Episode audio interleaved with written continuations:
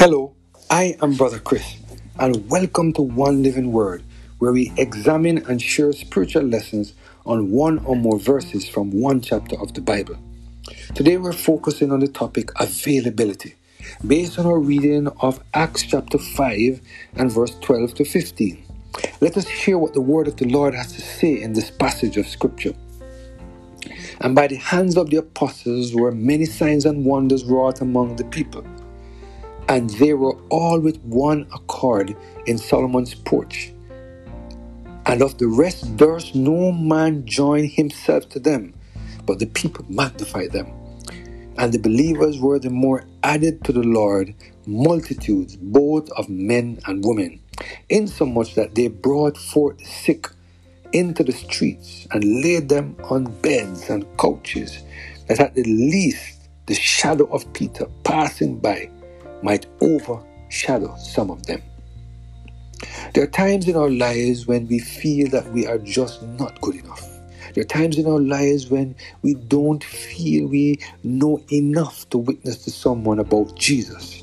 There are times in our lives when we feel that our sins have weighed us down so deeply that we are unable to witness for the Lord. There are times when we just feel so unconverted that we don't believe there is anything good in us that God can use. We seem to always focus on the wrong things, like being the head and not the tail. We cannot seem to get rid of the fear that grips our soul as we contemplate the problems in our lives.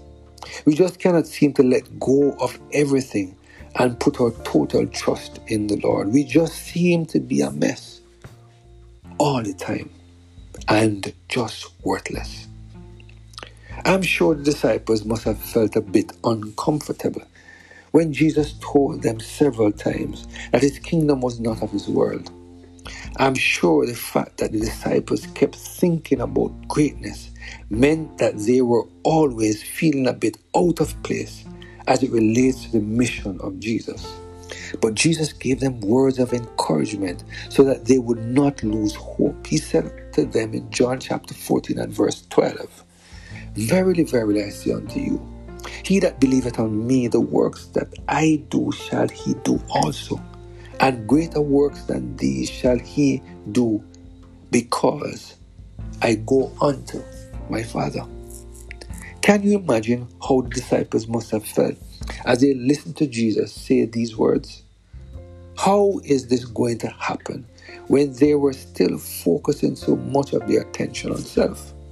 It is highly likely that they didn't really understand what Jesus was saying it is highly likely that they may have just ignored what Jesus said. But when they received the promise on the day of Pentecost, things really changed for them. They were now filled with the power of the Holy Spirit, and this evidence of the words Jesus was recorded, this evidence of the words of Jesus were recorded in Acts chapter 5, verses 12 to 15. Let us see what the word of the Lord has to say here. And by the hands of the apostles were many signs and wonders wrought among the people. And they were all with one accord in Solomon's porch. And one of the one, and the rest of them durst no man join himself to them, but the people magnified them. And believers were the more added to the Lord, multitudes both of men and women insomuch that they brought forth the sick into the streets and laid them on beds and couches, that at the least the shadow of Peter passing by might overshadow some of them. Do you see what happened to the disciples as a result of receiving the outpouring of the Holy Spirit? This is exactly what Jesus said would happen to them. Notice carefully that disciples were now having large crowds following them just like Jesus. They were healing the sick just like Jesus. And notice that persons have so much faith in the power that God placed on Peter that they believe healing would take place if someone found themselves in his shadow. The people had so much faith in the power that existed in the disciples that they took their sick in the streets to make sure that they received the healing needed. Matthew Henry, in commenting on this passage of scripture, said the following The miracles they wrought proved their divine mission. There were not a few, but many of diverse kind and, and open and open and often repeated. There were signs and wonders, such wonders as were confessedly signs of a divine presence and power. They were not done in a corner, but among the people who were at liberty to inquire into them. And if there had been any fraud or confusion in them, would have discovered it. The same way God used the disciples to carry forth the message of salvation, it is the same way that God wants to use us today.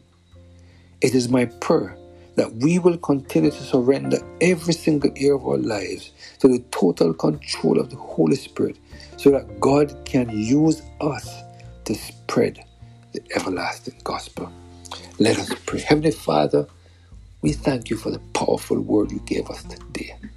Help us, Lord, to make ourselves available so you can use us to spread the everlasting gospel, we pray. Through Jesus Christ, our Lord. Amen.